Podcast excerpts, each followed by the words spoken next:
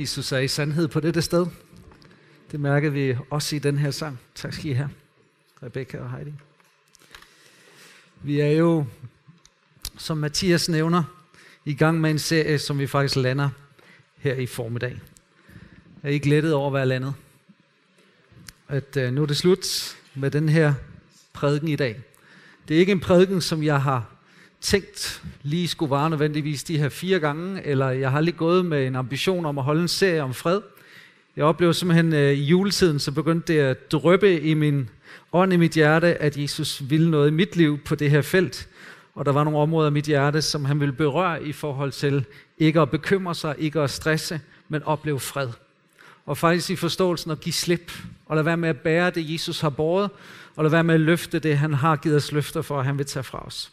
Så jeg oplever, at det er en undervisning. Der er noget, vi skal forstå her. Du kan næsten sammenligne det med, hvis nogle af jer har taget kørekort og gået til teori, kan I huske det? Det var ikke lige meget, om man forstod, hvad skiltene betød. Man blev faktisk testet lidt i det. Så der er også en pædagogisk øvelse her. Der er noget, jeg oplever, Bibelen siger, som er vigtigt for os, at vi forstår. Og det må vi godt sådan testes i ved at prøve at gå hjem og sige, har jeg lige fanget det her, og oplever jeg at forstå de her dimensioner. Det håber jeg kan være sådan en lille pædagogisk udfordring. Men dernæst så er det et ord talt af Gud, som ikke bare er ord, men som er kraft. Og der er noget, som bliver talt ind over fællesskabet. Der er noget, der bliver talt ind over hjerter og hjem, som du kan gribe fat i, som du kan downloade fra himlen, og som du kan leve i. Sådan tror jeg, det er, når Jesus han taler. Så vi har talt fred ind over hinandens liv. Vi har ikke sagt fit for fight. Vi har sagt fit for fred. Bliv klar til at modtage Jesu fred. Bliv klar til at tage imod det frigørende, der er i hans fred.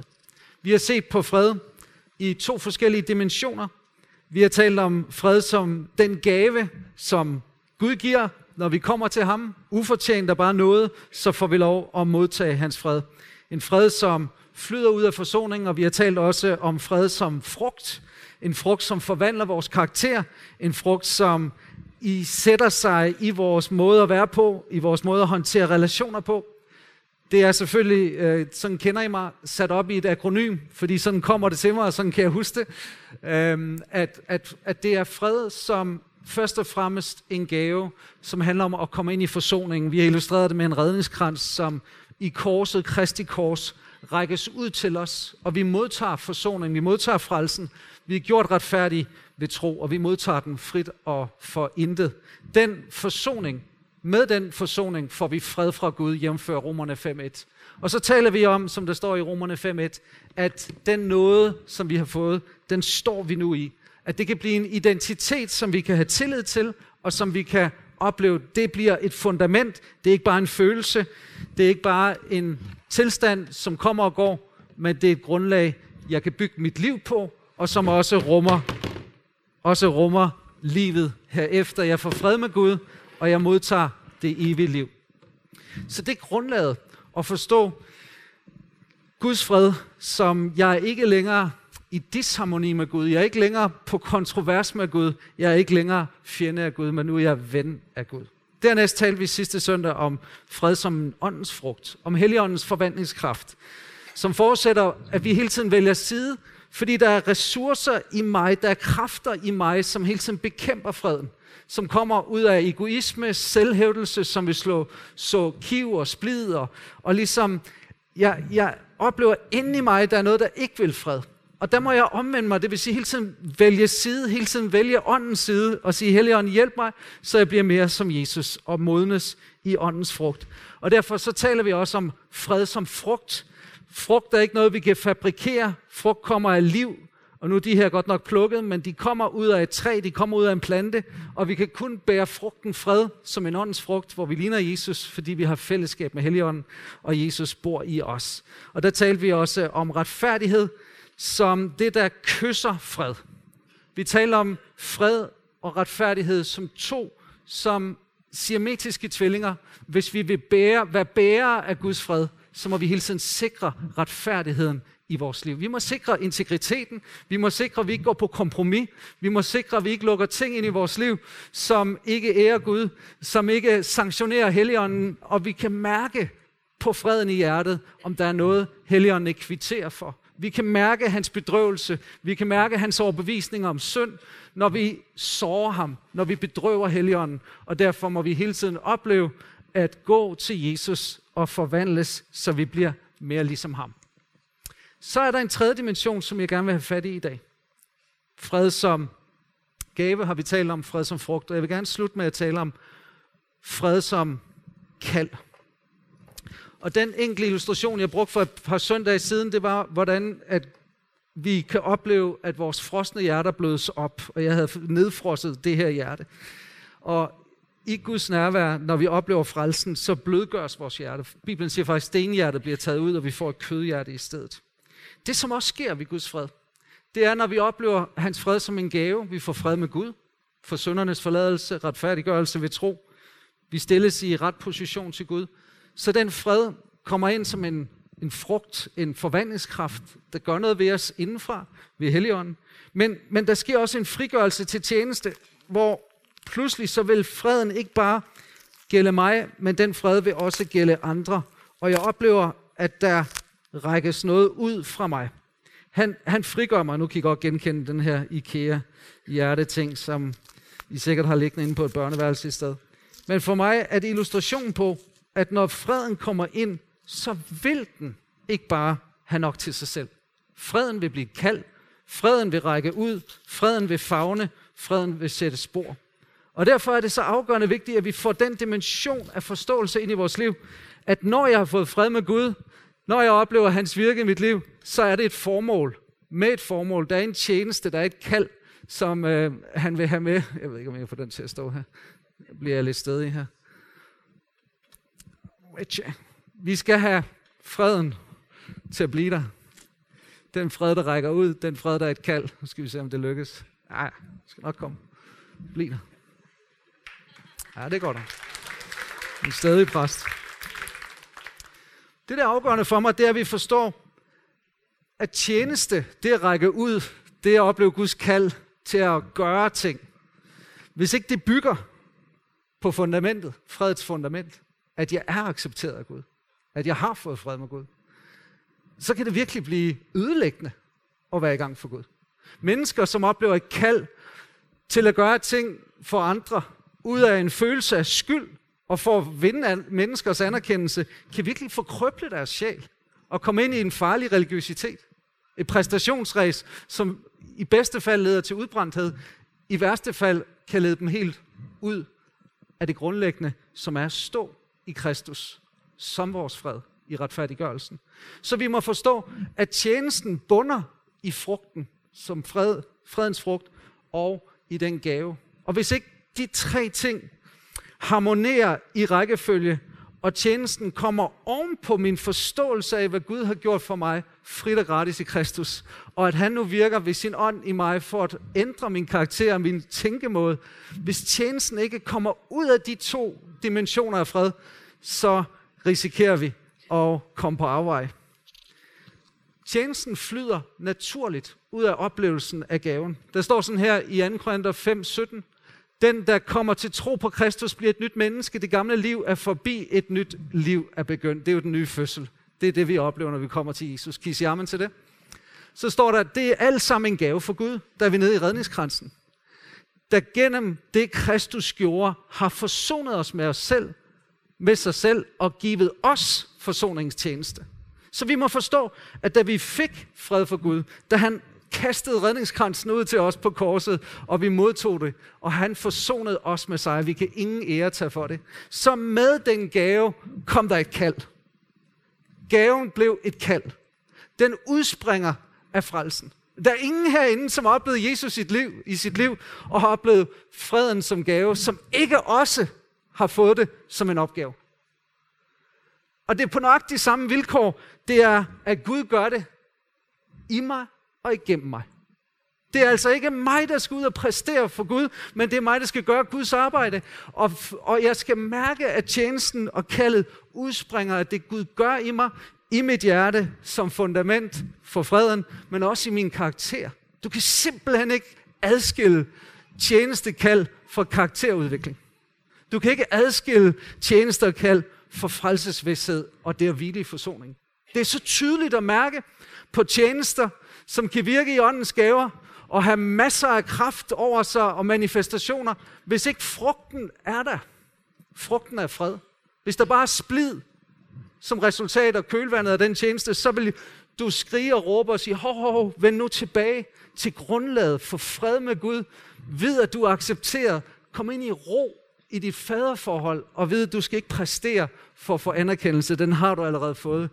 Men oplev, at frugten og karakteren modnes, og så kan du tjene ud af den position. Kan I sige amen til det? Der står sådan her, det er bjergprædiken, jeg tager det fra Jesu egne ord. Salig er de. Ordet salig betyder meget, meget lykkelig. Nogle siger syv gange lykkelig, nogle siger det er som en oase midt i nørken, ørken, der, der billedes, øh, billedliggøres i det ord. Salig er de, som stifter fred, for de skal kaldes Guds børn. Her, der, der oplever vi faktisk, at når vi virker heroppe med at stifte fred som tjeneste, så bekræfter det bare vores identitet. Fordi vi bliver sådan set bare bekræftet i, at den fred, som er herinde, svømmer over i et kald og en tjeneste. Hvem er det, der kalder os Guds børn, når vi stifter fred? Det er jo først og fremmest Gud selv. Faderen, som siger, uh, nu bliver det tydeligt på mit barn, at jeg har givet min fred som gave. For den fred kulminerer i det øjeblik, du er en freds skaber, og du er en freds stifter. Så tjenesten kommer som en bekræftelse på identiteten.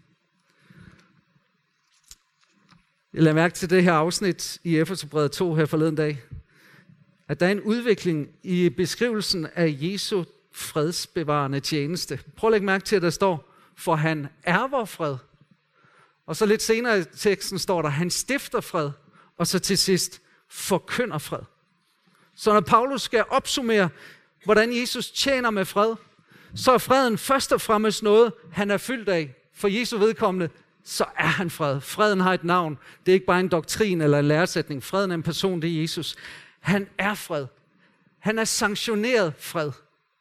Han er et med Gud, og derfor er der fuldstændig fred. Og så står der, at han skaber fred, stifter fred. Det har noget at gøre med, at jeg i hele tiden er optaget af frugtdelen. Jesus var fredstiftende i alt, hvad han gjorde i hans liv og i hans død på korset. Og så forkyndte han fred. Risikoen for os som fællesskab, det er, hvis vi stikker til forkyndelsen, og så råber vi byen op og siger, tag imod Guds fred, oplev hans fred, Guds fred bevarer øh, dit hjerte og dine tanker, Guds fred er helbredende, Guds fred vil give dig ro. Og hvad sker der så, hvis ikke vi har de to andre dimensioner med? At vi afspejler stress, vi afspejler forvirring, vi afspejler splid, vi afspejler uro. Hvis ikke der er den opbakning fra vores karakter og den der grundlæggende oplevelse af, Jesus er i mig. Han er Guds fred. Og når han er i mig, og når han virker i fællesskabet, så har vi noget at byde på. Og derfor er det så afgørende, at vi ser tjenesten og kaldet i alle tre dimensioner, at vi først og fremmest fyldes af hans fred. Så vi oplever, at den proces går i gang, at vi forvandles af den fred. Og så er den naturlige konsekvens kaldet til at formidle den fred. Amen. Så langt, så godt så skal vi snakke om fedt for fred, og så skal jeg få lov at give jer fri, og så skal jeg lige teste jer. Jeg kan være, jeg møder en af jer ude i caféen og lige spørger, hvad så? Har du fanget det? Er I klar? Fedt for fred. Hvad er forudsætningen for at formidle fred og opleve fred som et kald? For det første, du bliver forsoningssøgende. Prøv lige at sige forsoningssøgende. Der er et absurd vers i bjergprædiken, hvor Jesus siger, når du går hen for at give en gave til Gud, og så kommer i tanker om, at en af dine bekendte har noget imod dig, så lad gaven vente. Gå først hen og bliv forsonet med vedkommende. Derefter kan du bringe din gave.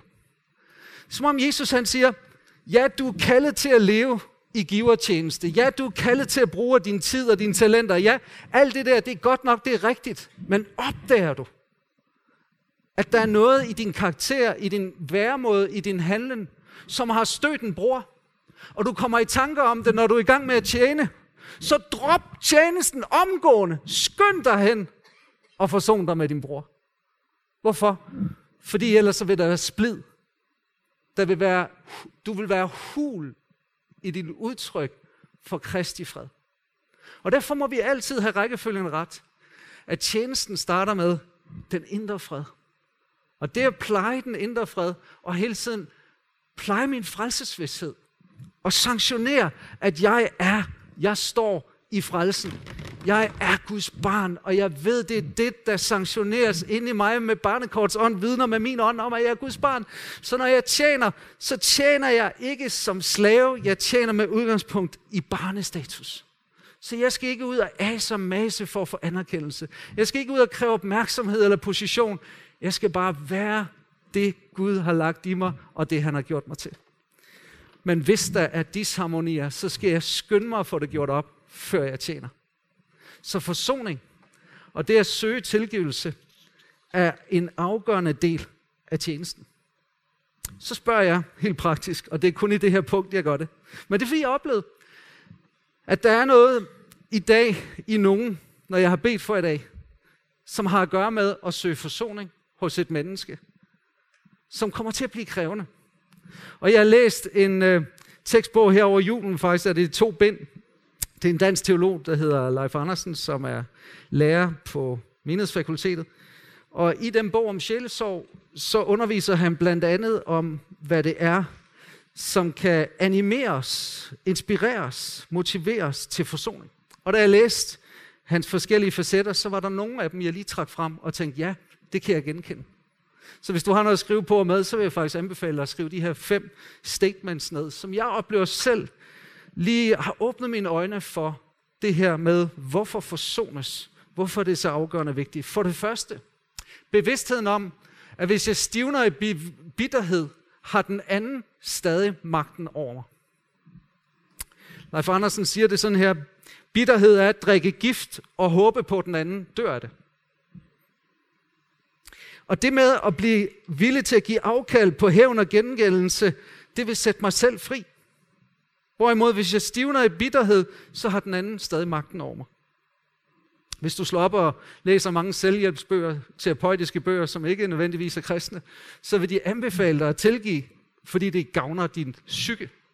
Og af den grund har vi måske som troende, som, som præster nogle gange undladt at forkynde det meget stærkt. Betydning af at tilgive for din egen øh, lægedoms skyld. Fordi vi har været bange for ligesom at motivere egoistiske grunde.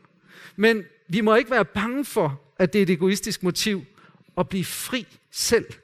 Fordi bitterhed og had kan være en langt større byrde end sorg. Og det er ikke egoistisk at søge frifindelse og frisættelse fra bitterhed. Den anden ting, han siger, det er bevidstheden om selv at have behov for tilgivelse. Det er måske til gengæld en, vi har hørt rigtig meget forkyndt, særligt ud fra lignelsen i Matthæus 18, hvor Jesus siger, hvis dem af jer er som den gældbundne tjener, som selv bliver tilgivet, men griber fat i en, en kollega, som skylder ham noget, og han siger, sådan er det med enhver af jer, der ikke af hjertet tilgiver. Hvor han slår fast, at vi kan ikke modtage tilgivelse uden selv at tilgive. Og husk på, hvor mange gange du selv har haft behov for tilgivelse. Men for nogle er det faktisk en lidt svær ting at håndtere. Og Leif Andersen han siger sådan her, at nogen kan føle, at hvis de tilgiver den anden, så vil skylden vende rundt i luften og falde tilbage på mig selv. Fordi det vil forstærke oplevelsen af, at der er sket et overgreb på mig, men nu påtager jeg mig skylden. Lad os sige, det er et magtmenneske, der har været et overgreb. Og det, at jeg så skal tilgive for selv at få tilgivelse, kan næsten dreje det hele rundt, fordi det var jo det, magtmennesket sagde, det er din egen skyld. Og her må vi bare være opmærksom på, at der ikke i os er den forståelse af, at jeg påtager mig skylden selv, men i virkeligheden så lægges den på Kristus. Den tredje ting, som jeg vil nævne, det er bevidstheden om, at vrede og tilgivelse ikke nødvendigvis udelukker hinanden. Jeg ved ikke, hvor meget vi taler om vrede, men husk, at Guds vrede altid er på offerets side, ikke på overgriberens side. Gud hader det, der blev gjort imod dig. Der var i politikken på et tidspunkt en, et interview med en mor til to trafikdræbte sønner, og hvor hun får spørgsmålet, kan du så tilgive ham, der førte den bil, kørte den bil, som slog dine sønner ihjel? Og hun sagde, nej, hvordan skulle jeg kunne gøre det? Fordi at tilgive dem vil være som at sige, at det var ok, det han gjorde. Men det er faktisk en misforståelse af tilgivelsen og forsoningen. Tilgivelse er ikke at sige, at det er ok, og det ikke gjorde så meget. Tilgivelse er at sige, at det ikke er ok, og det forbliver aldrig ok. Og det forandrede mit liv for altid, det du gjorde. Men jeg hævner mig ikke. Og nu begynder vi vandringen sammen, med at forsøge at lægge det bag os, som er sket. Og her er der en vigtig side, også i forståelsen af vrede. Carsten Isaksen, han taler om den varme vrede og den kolde vrede. Og der er en vrede, som er konstruktiv. Prøv at læse salmerne, det vi kalder vredesalmerne. For eksempel salme 139, som taler om menneskets værdi. Og lige pludselig vers 18, så står der, Gud, jeg ønsker hævn over de gudløse. Og der stopper vores citat fra den salme som regel. Men salmerne har nogle af de her vredesudbrud, hvor salmisten går til Gud og siger, Gud, jeg kan ikke leve med det, der er sket. Og den vrede kan være konstruktiv. Der er en anden forfatter, som skældner imellem den vrede, som er destruktiv, raseriet og bitterheden, og så den konstruktive, som er nødvendig, nemlig harmen. Raseriet, det er den der ubeherskede udladning, hvor jeg smadrer porcelæn og måske smadrer relationer, jeg aldrig kan genoprette igen. Bitterheden, det kan være den der indadvendte forgiftning, der ikke tør rette sig mod dem, vreden handler om, men i stedet så inficerer den mig selv og alle mine relationer, mens harmen, det er den der velproportionerede og velrettede vrede, som hverken er ubehersket, ubehersket eller frygtsom, men som retter sig præcis mod dem, vreden gælder. Og her har jeg lyst til at sige, psykologerne nævner, at vrede er det modsatte af angst til tider. Og i kristne kredse kan vi godt være bange for vreden. Men nogle gange så må vreden slippes løs. Jesus var vred, men han syndede ikke. Han var vred i templet. Og der kan nogle gange være en vrede, som vi skal give rum for, også i forsoning. Bevidstheden om, at tilgivelse er noget andet end tillid. Det var noget, jeg lærte af min mentor på et tidspunkt, hvor jeg kom til at faktisk bære nag til en person, og hvor jeg sagde til ham, jeg kan ikke tilgive. Og så sagde min mentor til mig, jo du kan. Det ved jeg, du kan fordi Jesus tilgav dig. Men det er okay, du ikke har tillid til ham. Og pludselig så gik det op for mig, åh, oh, det er rigtigt. Vi må skelne imellem tilgivelse og tillid. Der er ingen, vi skal nægte tilgivelse, men der er nogen, vi skal nægte at vise tillid. For eksempel misbrugte mennesker skal jo ikke vente den anden kendt til over for magtmennesker eller nogen, der har øvet vold imod dem. Jeg ved ikke, om du har tænkt over den kærlige tanke, at nogle gange, så må man ud af kærlighed faktisk holde sig på afstand af en person. Lad os sige, at du er i et voldeligt ægteskab, hvor din ægtefælle banker dig. Det kan være, hvis ikke det ophører, du skal tilgive vedkommende, men skabe afstand. Bevidstheden om, at tilgivelse, det er noget, jeg gør længe før det er noget, jeg føler. Jamen, jeg kan ikke mærke tilgivelsen. Jeg kan ikke føle den, så jeg kan ikke give den. Jeg har bare lyst til at sige, at tilgivelse er en beslutning. Ligesom kærligheden i Nye Testamente ikke bunder i følelser, men i handlinger. Sådan er tilgivelsen også at begynde på det, du ikke føler endnu. Og begynde at velsigne og bede for, selvom hjertet ikke er med i det.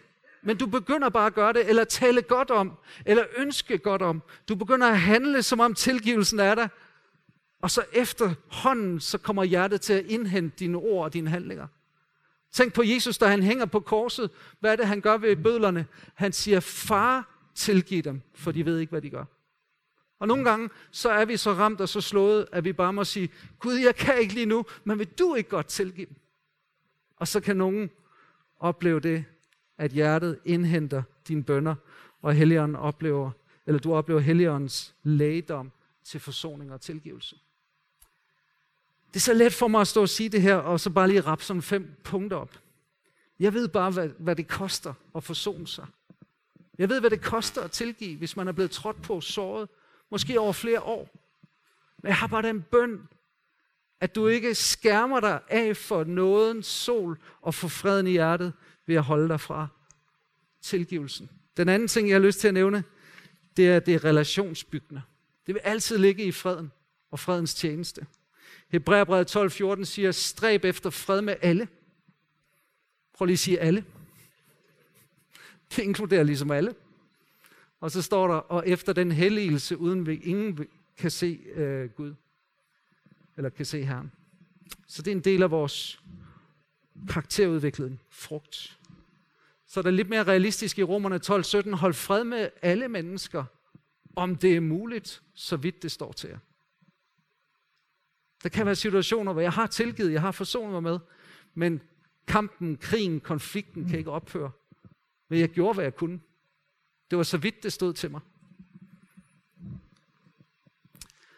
Jakob siger Jerusalems forstanderen, Jakobs brev, siger øh, forstanderen for, for Jerusalem menigheden, at visdommen fra oven er først og fremmest ren, desuden er den fredselskende. Og hvad betyder det at være fredselskende? Jo, det betyder at være mild, omgængelig, fuld af barmhjertighed og gode frugter, upartisk og oprigtig. Så den visdom, siger, Paul, eller siger Jakob, som, som virkelig er fra oven, som er fra himlen, den kendetegnes ved, at den bygger fællesskabets fred. Den bygger ikke hævn, misundelse, den bygger ikke partier op. Den er ægte, den er oprigtig. Dernæst så er fredstjenesten altid enhedsbevarende. Og det er interessant for mig i det ord, som Paulus har som det stærke ord om enhed, at han siger, at vi skal stræbe efter at fastholde åndens enhed med fredens bånd. Så den ånd, som er imellem os som menighed, den ånd, som er i min familie, i den kristne familie, imellem mor og far og børn, hvis vi vil fastholde den, så er der én metode, det er fredens bånd. Det er fredens bånd, der kan holde os sammen i åndens enhed. Så snart freden ophører i splid, i partier, i kiv, så mister Helligånden sin evne til at skabe enhed i vores midte. Det gør ham magtesløs. Og derfor må vi hele tiden med fredens bånd fastholde åndens enhed. Og så til sidst, så er den fredstjeneste altid discipleskabende. Prøv at lægge mærke til det her afsnit, hvor Jesus møder disciplerne lige efter sin opstandelse. Der står om aftenen den samme dag, det er Johannes 20:19. Den første dag i ugen, mens disciplerne holdt sig inde bag lukkede døre af frygt for jøderne, så kom Jesus og stod midt i blandt dem og sagde, fred være med jer. Han kom med fred som det første. Da han havde sagt det, viste han dem sine hænder og sin side, og disciplerne blev glade, da de så Herren, og Jesus sagde igen til dem, fred være med jer. Så før Jesus siger, som faderen har udsendt mig, sådan sender jeg jer. Før han sender fællesskabet afsted på mission for at bringe evangeliet, for at disciple, for at tjene, så det første, han sikrer sig, og han gør det to gange, det er, at de modtager freden at de fordeler Jesu fred, for hvis ikke fredens grundlag er der, så får vi ikke autoritet i tjenesten. Og den tjeneste, Jesus ønskede, de skulle have, det var, at de skulle modtage Helligånden, og forlader I nogen deres sønder, er de dem forladt, og nægter I at forlade nogen deres sønder, er de ikke forladt. Det vil sige, det var et forsonende fællesskab. Det var et fællesskab, som skulle hjælpe mennesker ud af synd, ud af splid, ud af fjendskab med Gud, over i fredens tjeneste.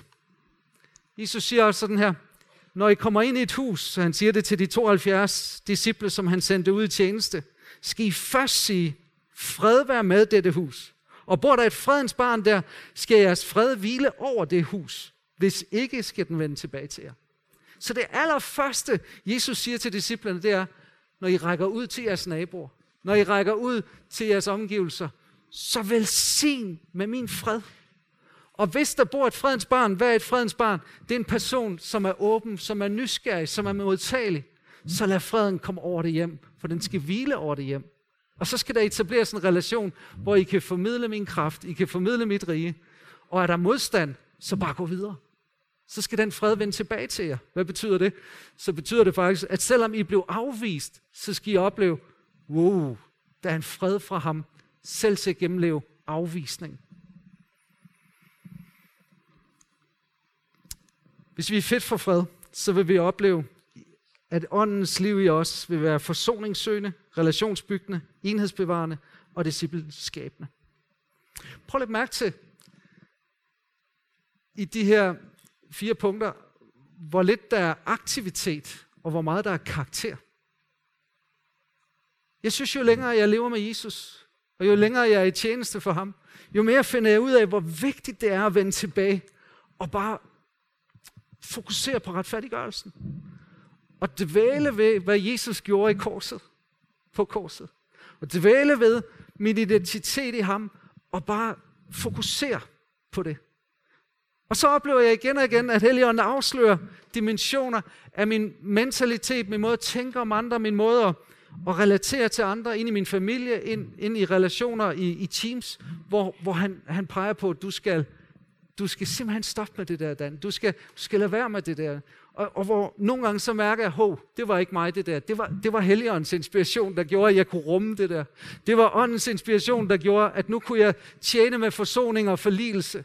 Det var fordi, han, han havde lagt noget i mig, at jeg kunne få lov til at forlige og forsone nogle mennesker, nogle grupper. Jeg har bare lyst til at sige til dig, at vi skal alle sammen være discipleskabende. Amen. Vi skal nå ud, vi skal på gader og stræder, vi skal det hele. Men jeg tror, udgangspunktet er hans fred. Hans fred i frelsen. Hans fred i åndens frugt. Og så hans fred i det formidlende. I Jesu navn. Så mit budskab i dag, hvis jeg skal opsummere den her lille serie, jeg har fået, så er det faktisk, at han vil give dig fred som en gave. Han vil give dig fred som en frugt, men han vil også give dig fred som et kald. Og jeg tror, vi står over for en tid, næste søndag, så har vi visionssøndag. Og det jeg oplever, det er, at Gud kalder os til at stræbe efter at tjene byens fred. Men vi kan jo ikke være noget ud af, hvis ikke vi har fred indad.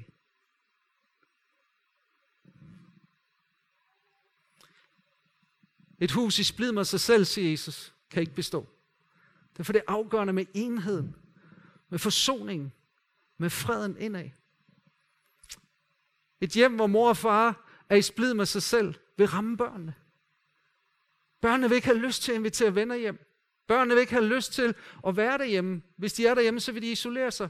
Men det er et hjem, hvor der er harmoni, hvor der er fred, hvor mor og far kommer ud af det med hinanden. Der vil børnene trives. Og venner, jeg tror på, at vi står for et babyboom. Jeg tror, Jesus sender os, og jeg tror, vi skal se mange nye fødsler, åndelige fødsler, mange nye komme til tro. Men fællesskabet må vise sin kvalitet i, at vi individuelt set er fyldt med hans fred, men også kollektivt set oplever, at det er freden, der råder i vores hjerter. Og vi agerer som lemmer på samme lame. Jeg tror, at Helion peger nogen ud her i formiddag. Nogle relationer, nogle episoder, nogle situationer, hvor han udfordrer dig til at gøre op, til at søge forsoning. Et ord, som skal blive rigtig godt slidt her i kirken. Det er et ord, som, jeg vil næsten sige, det skal blive lige så slidt som, som ordet øh, responskort, eller ordet infobar. Det skal være ordet undskyld. Det er fint at sige godt at se dig. Men hvis du ikke har sagt undskyld, og du har været en del af det her fællesskab igennem lang tid, så vil jeg våge den påstand, du lige skal stands op og så sige, Helligånd, mind mig lige om, hvis jeg har såret nogen, skuffet nogen, hvis nogen har været ved mig og jokket, og jeg har jokket på dem, så vis mig det lige. Der står i Kolossenserbrevet, at vi skal tilgive, og der står, når den ene har noget imod den anden, skal I tilgive. Der står ikke hvis. Også i et fællesskab som vores, vil der opstå konflikter, der vil opstå gnidninger. Og ven, det handler bare om, at vi agerer som familie, søskende, Samme ånd i vores hjerter.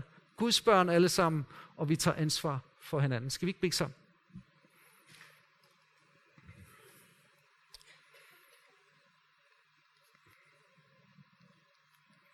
Jesus, ved din ånd så beder jeg om, at du visker os i øret. Hvis der er relationer, som er brudte, som er skadet på grund af vores ageren, hvor vi har været elefanter i en glasbutik, eller vi har bagtalt, eller vi har talt nedsættende, eller vi har talt sarkastisk på en måde, så vi bare ved, det har såret. Vi er svigtet, vi er skuffet. Jesus, så hjælp os til at, at gøre, som du anviser i bæreprædiken, og, og rejse os op midt i templet, og, og vente med at give vores gave, til vi først har fået gjort op og fået forsonet. Hellig Guds ånd, vil du ikke komme med dit lys? Det der meget klare, specifikke, præcise lys, der lyser vores hjerte op. På de områder, hvor der er attityder, som skal korrigeres. Tak fordi du kommer og rører os, Hellige Guds ånd. Kom Jesus med din fred. Her fred til opgør, fred til forsoning, fred til tilgivelse. Hjælp os, Jesus. Også til at sortere imellem vredes følelserne i os. Den destruktive vrede, raseriet. Den indadvendte vrede, bitterheden, som så let bliver en gift i os selv. Her hjælp os til at give rum for den konstruktive vrede. Den vrede, hvor vi kan udtrykke med dig modstanden imod ondskaben, modstand imod det, som er sket, som ikke var ret. Men her hjælp os også til søfreden og elske freden, og være personer, som bidrager til freden, fordi du var fredstifter, du var fredsskaber, og du vil, at vi som dine børn, far, skal være fyldt af dine fred, øh, din fred, så vi kan være fredstifter og kaldes dine børn. Jesus Kristus, jeg beder om, at du ved din ånd beskytter dette fællesskab. Her hjælp os til at holde fast i fredens bånd. I grupper, vi mødes i. I teams og afdelinger, hvor vi mødes. Herre, din fred skal være grundtonen, kammertonen. Hjælp os til at ture og tage snakken her, når, når der er ting, som, hvor vi bare mærker falske toner, hvor vi mærker, nu er der noget her, som blev sagt, som blev sårende. Hjælp os til ikke at være ligeglade. Hjælp os til ikke at få ind under gulvtæppet, men hjælp os til at tage snakken her. Hjælp os til at blive gode til at forsone os med hinanden. Gode til at forsone os med andre, som måske er uden for fællesskabet her. Her hjælp os til at være i forsoning med alle kirker i byen. Jeg velsigner alle andre kristne i byen. Vær i forsoning med vores naboer på vejen eller i opgangen. Forsoner os med arbejdskollegaer, forsoner os med studiekammerater. Her du giver os ikke lov til at bære på bitterhed. Du giver os ikke lov til at bære på nag og kiv. Men du vil have det ud af os. Her du vil rense os. Du vil blødgøre os. Kom med din fred her. Kom med dit kald til fred. I Jesu navn. Jesu navn. Jesu navn.